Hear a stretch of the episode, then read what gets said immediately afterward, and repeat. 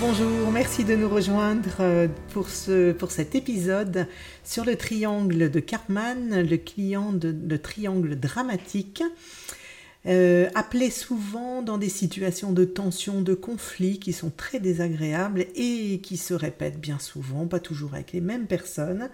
Et sans doute, vous posez-vous la question, qu'est-ce qui fait cet effet de répétition ? Comment en sortir ? Et est-ce que j'y suis pour quelque chose aussi ? Donc c'est toute cette approche-là avec des éléments très concrets que nous allons aborder ensemble. Je suis Corinne Lannepaban, je suis coach pour les équipes, pour les managers, les leaders, et je dirige Vista Partners, Symbolis et Hello Coaching. J'ai le plaisir avec mes collègues de vous accompagner sur cette chaîne de podcast pour vous, pour vos questions, vos attentes. D'ailleurs, n'hésitez pas à nous les soumettre pour enrichir nos thématiques de podcast. Alors, le triangle dramatique, appelé aussi le triangle de Karpman. Alors, triangle dramatique parce qu'il n'a que des bénéfices négatifs. Alors, bénéfice est un petit peu positif comme mot, mais il n'a que des effets négatifs. Il s'agit de parler des tensions, des conflits répétitifs sous le jour de la théorie de l'analyse transactionnelle. Je suis certifiée en analyse transactionnelle en entreprise, puisque vous avez aussi des personnes qui sont expertes et formées, certifiées dans l'aspect thérapeutique ou guidance.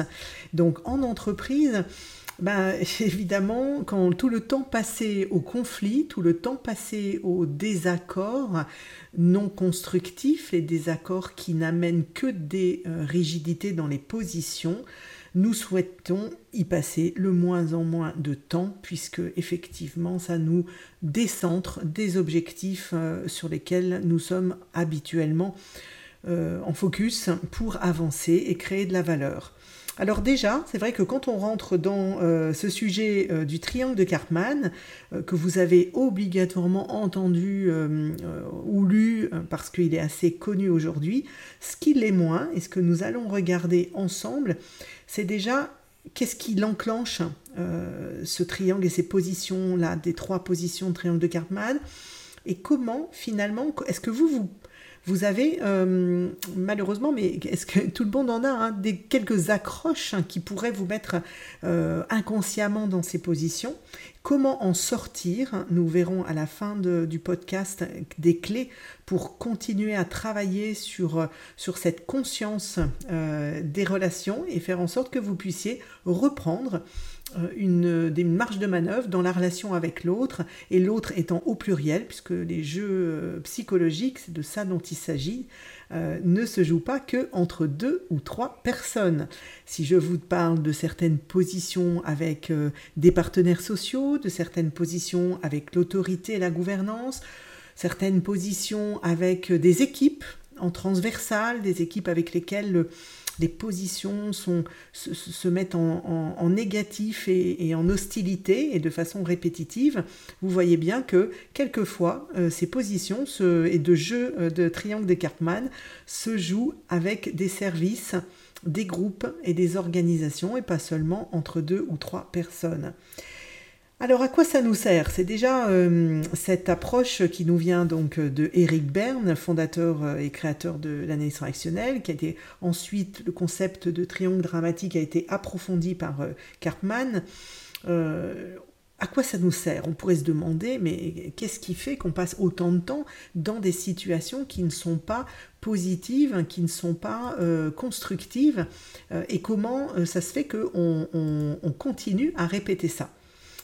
Ça nous sert à passer le temps. Et oui, c'est une réalité, c'est-à-dire que nous avons, dans les besoins psychologiques fondamentaux, nous avons besoin de structure et nous avons besoin, dans cet élément de structure, de savoir comment nous passons le temps. Donc, des hostilités ou des conflits qui sont répétitifs nous amènent inconsciemment. Alors vu comme ça, évidemment, à plat, ça paraît ridicule, mais structurer le temps, savoir que quand nous allons parler à Henri, quand nous allons dans tel service, il va y avoir encore des accroches et des sujets sur lesquels nous allons nous prendre le bec, ça nous amène deux réalités, une réalité de prévisibilité, Dans le conflit répétitif, il y a de la prévision, ça nous apporte un élément de sécurité et un besoin de structure. Dans la structuration du temps, j'en parlerai peut-être dans un autre podcast, c'est très intéressant de repérer ça. Et il y a d'autres éléments sur lesquels on reviendra. Vous avez d'ailleurs 2 podcasts qui peuvent vous aider à mieux approfondir si vous appréciez ces concepts-là d'analyse transactionnelle. Un sur mieux concilier sa vie professionnelle et vie personnelle avec nos états du mois. Ça peut être en lien là avec les jeux et ça vous intéressera d'approfondir ça. Et un deuxième dont le titre était à mon avis, je ne l'ai pas bien choisi, c'est « Le manager doit-il être un Saint-Bernard ?» qui parle du rôle du sauveur, qui est souvent un rôle et des comportements avec des intentions louables de vouloir aider, mais qui amène à de l'aide qui n'est pas constructive. Et donc je vous invite à pouvoir l'écouter. Ça vous donnera aussi un éclairage, entre autres, sur le sauveur que l'on va voir dans le triangle dramatique. Alors, triangle dramatique, vous avez compris qu'on est vraiment dans un drame parce qu'il y a des niveaux de jeu qui peuvent amener jusqu'à la mort, effectivement. J'y reviendrai un tout petit peu plus tard. Mais déjà, il y a 3 rôles possibles dans le jeu. Persécuteur, sauveur, victime, et une victime soumise ou rebelle. Tous ces titres-là, donc de rôle, sont, d'un point de vue analyse transactionnelle, à prendre en compte sous la forme de majuscules. C'est-à-dire qu'une victime, consciemment, ne choisit pas d'être victime. Un persécuteur ne choisit pas d'être persécuteur. Et donc le sauveur aussi, il y a une part inconsciente dans ses rôles. Il y a une part de ce que l'on a vécu par le passé. Il y a une part aussi d'éléments, et on va y venir tout de suite après, d'émotions qui nous sont familières ou pas, qui nous amènent à rentrer dans un des 3 rôles. Donc quand on parle de rôle, on ne parle pas de théâtre, on ne parle pas de responsabilité consciente, qui serait assez pervers, hein. On parle vraiment de rôle dans lequel finalement, à l'insu de notre plein gré, nous allons répéter cette situation. Et donc persécuteur avec un grand P, sauveur avec un grand S, victime, soumise ou rebelle avec une victime en lettres majuscules.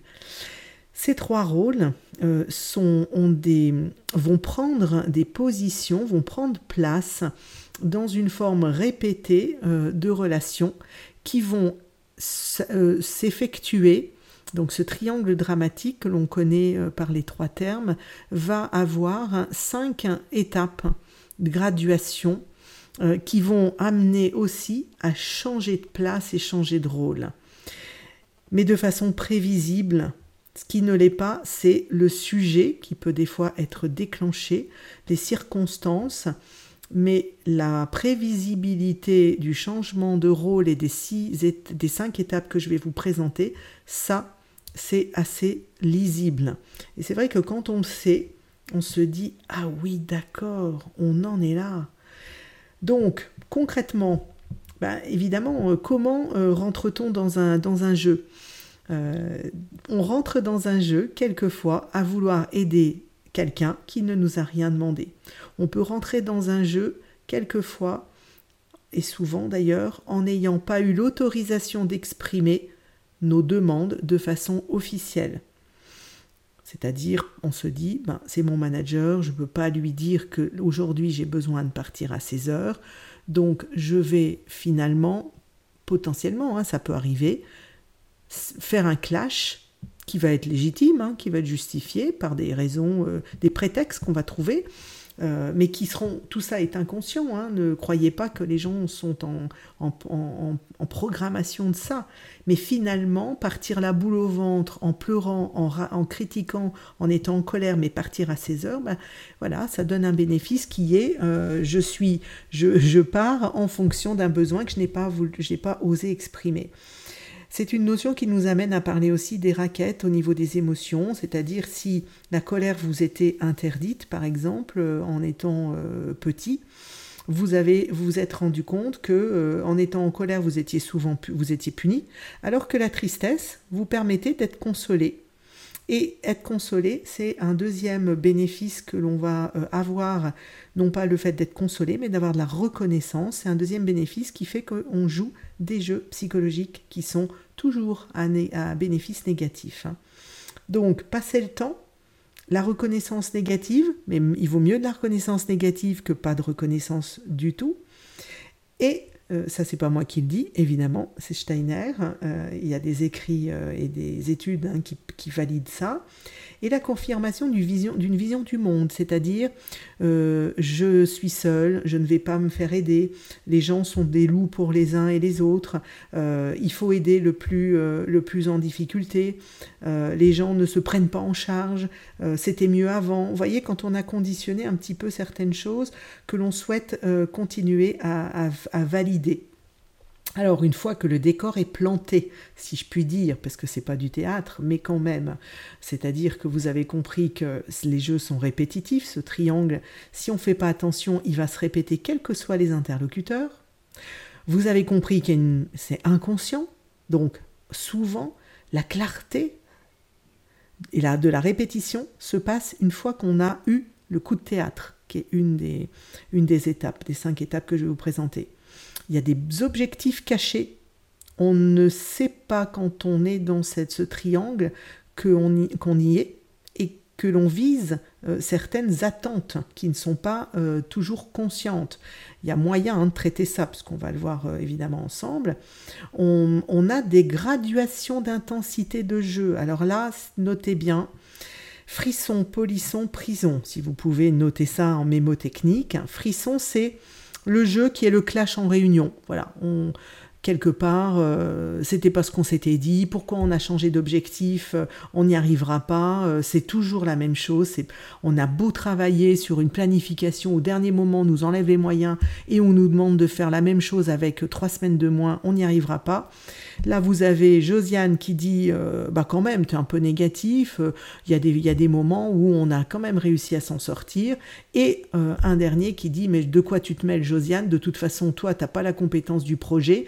Et là, pam, on est parti sur un conflit en réunion ouvert où quelqu'un se lève et dit « ça suffit, j'en ai marre » et claque la porte. Là, on a vécu quelque chose qui est devant tout le monde, qui peut se parler après dans les couloirs, dans d'autres réunions.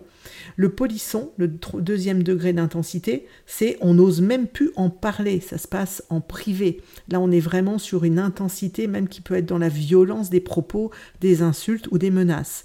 Et le dernier que je ne vous souhaite pas de vivre peut amener à l'hôpital, en prison, tribunal, c'est-à-dire qu'à un moment donné, il y a une graduation qui nous fait sortir de ce que la loi autorise ou pas, donc menace de mort, etc. On va rester dans des niveaux qui sont frissons et polissons, ça nous suffira bien. Donc, une fois que vous avez compris les éléments que je viens de reformuler, il y a 5 étapes. Ça, c'est intéressant dans la triangle dramatique que vous avez sans doute entendu et connu, qui sont l'amorce. Donc, l'amorce, ça veut dire un sous-entendu auquel on est sensible inconsciemment. Et le sous-entendu, ça va très vite. C'est votre manager qui vous appelle à 16 heures en bout de couloir en vous disant « Ah oui, tiens, tu viendras me voir avant de partir. » Vous sentez que je prends un ton différent, et le ton différent peut être pour plein de raisons. Il est stressé, il pense à autre chose. Voilà. Et vous, hop, tout de suite dans votre ventre, il se passe quelque chose. Il va me parler de quoi ? Qu'est-ce que j'ai pas rendu ? Par exemple. Hein. Ou alors, oh non, mais c'est pas possible. Il cherche à me piéger, à m'amener dans le bureau à cette heure-là où je vais pas encore finir à point d'heure. En tout cas, ça peut être tout à fait quelque chose qui déclenche ce sous-entendu. Voyez ? Et la 2e étape, c'est justement réponse sous-entendue. C'est-à-dire, on ne clarifie pas ce que l'on croit avoir senti émotionnellement ou compris, puisque bien souvent, on reste au niveau social, en entreprise en particulier. On n'oserait pas dire « je suis gênée parce que j'ai entendu qu'évidemment, tu m'as demandé de venir à 16h, mais en fin de semaine, là, je suis vraiment essorée, je souhaite partir. Donc, est-ce que l'objet de notre échange peut attendre lundi ? Est-ce que tu peux m'en toucher 2 mots pour que je réfléchisse ? Mais là, maintenant, je souhaite ne pas avoir rendez-vous. » Ça, c'est l'assertivité, expression des émotions, expression de votre besoin. C'est possible, et tant mieux si vous le faites. Mais moi, ce que j'ai constaté, c'est que ce n'est pas souvent exprimé. Par exemple, hein, ça peut être évidemment d'autres réponses. Je ne vous donne pas des réponses magiques. La réponse magique, elle est dans l'authenticité de vos propres besoins et d'expression de ce que vous avez vécu ou ressenti. Évidemment, ça dépend de votre manager, puisque si c'est un manager qui joue à ça et qui peut être toxique, c'est pas, peut-être pas une bonne stratégie que d'être authentique à ce moment-là. La troisième étape, c'est le coup de théâtre, c'est-à-dire peut-être que si vous allez exprimer, donc vous allez dire, moi j'ai écouté un podcast, je prends mon courage à deux mains, je dis à mon manager, écoute, il est 16h, il faut que je parte pas trop tard, donc est-ce qu'on peut faire court là pour notre brief? Et là, il vous souffle dans les branches. Ah mais non, mais toi, c'est pas possible. De toute façon, quand on a besoin de quelque chose, faut pas te demander, hein, c'est évident. Et là, vous le voyez, vous tombez dessus, vous dites, mais qu'est-ce qui s'est passé ? Souvent, c'est ce coup de théâtre qui crée ce moment de confusion, qui est la quatrième étape. C'est-à-dire le moment où on est sidéré, parce qu'à un moment donné, de victime, de sauveur ou de persécuteur, on tombe victime, les rôles tournent.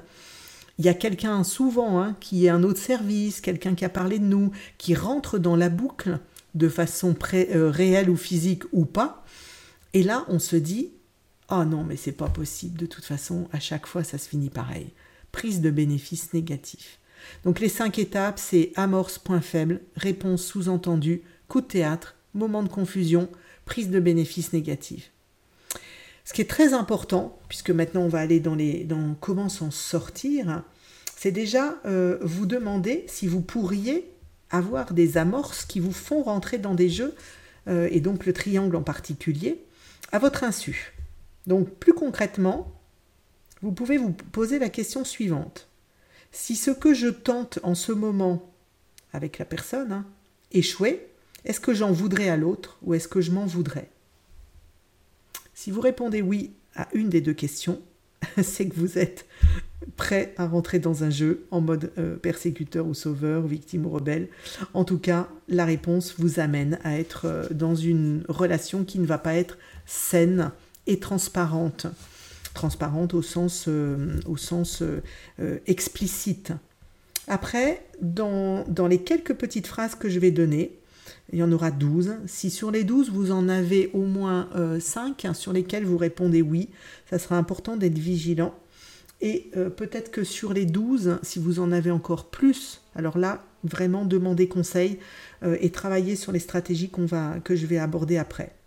Aimez-vous que les autres aient besoin de vous ? Dans quelle discussion jouez-vous à l'avocat du diable ? Trouvez-vous que les choses allaient mieux autrefois, avant ?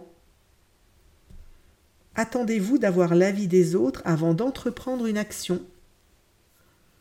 Êtes-vous protecteur avec les autres ?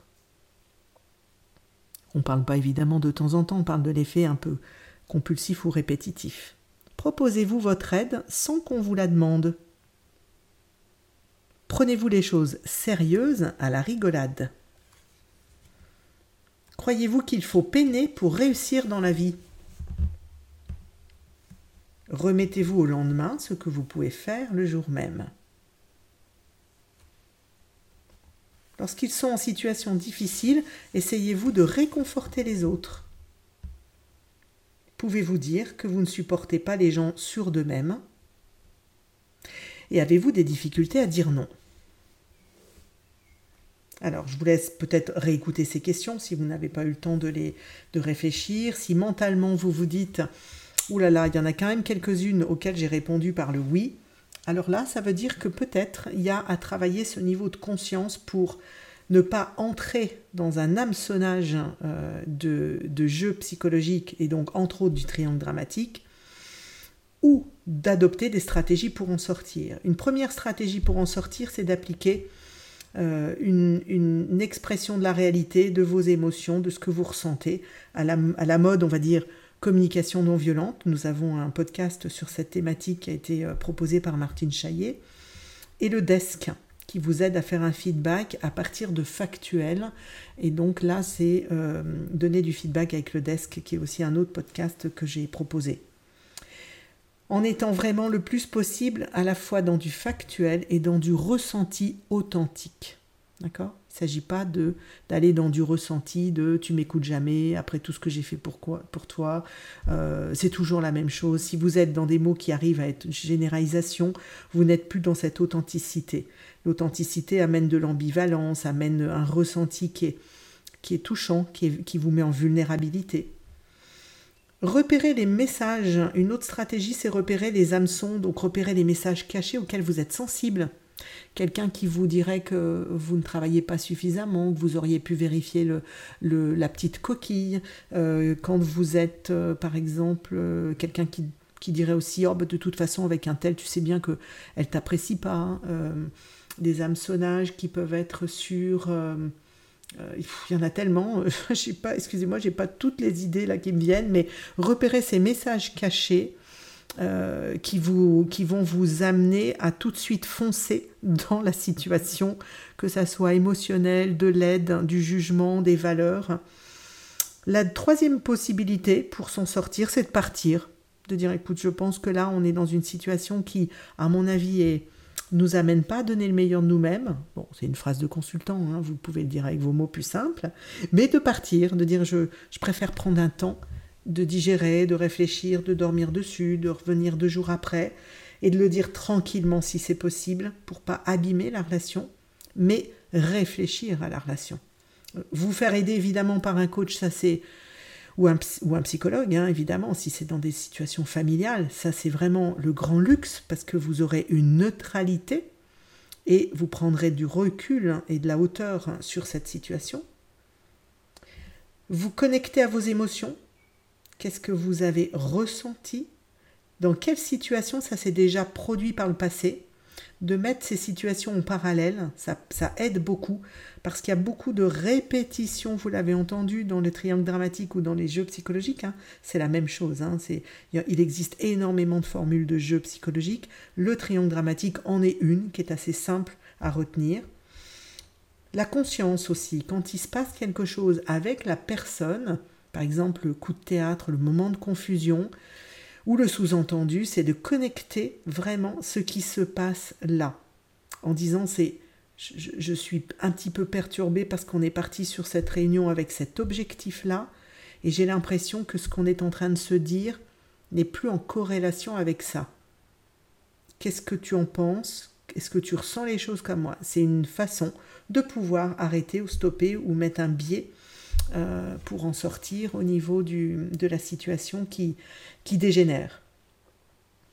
Et vous donner une liberté de marge de manœuvre pour demander des permissions d'exprimer certaines choses, demander des protections, peut-être en demandant à exprimer la situation avec un témoin, d'en parler à d'autres personnes pour prendre du recul, pour enfin revenir à une situation qui arrête de mettre en échec.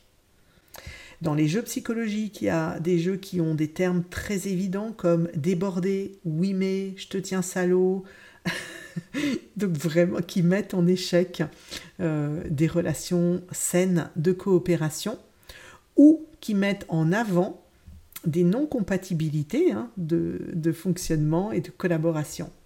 Si vous souhaitez dénouer, prendre du recul sur une situation encore plus complexe ou personnelle, n'hésitez pas à me contacter, à me solliciter pour vous faire aider sur cette situation-là. J'en serais ravie et intéressée.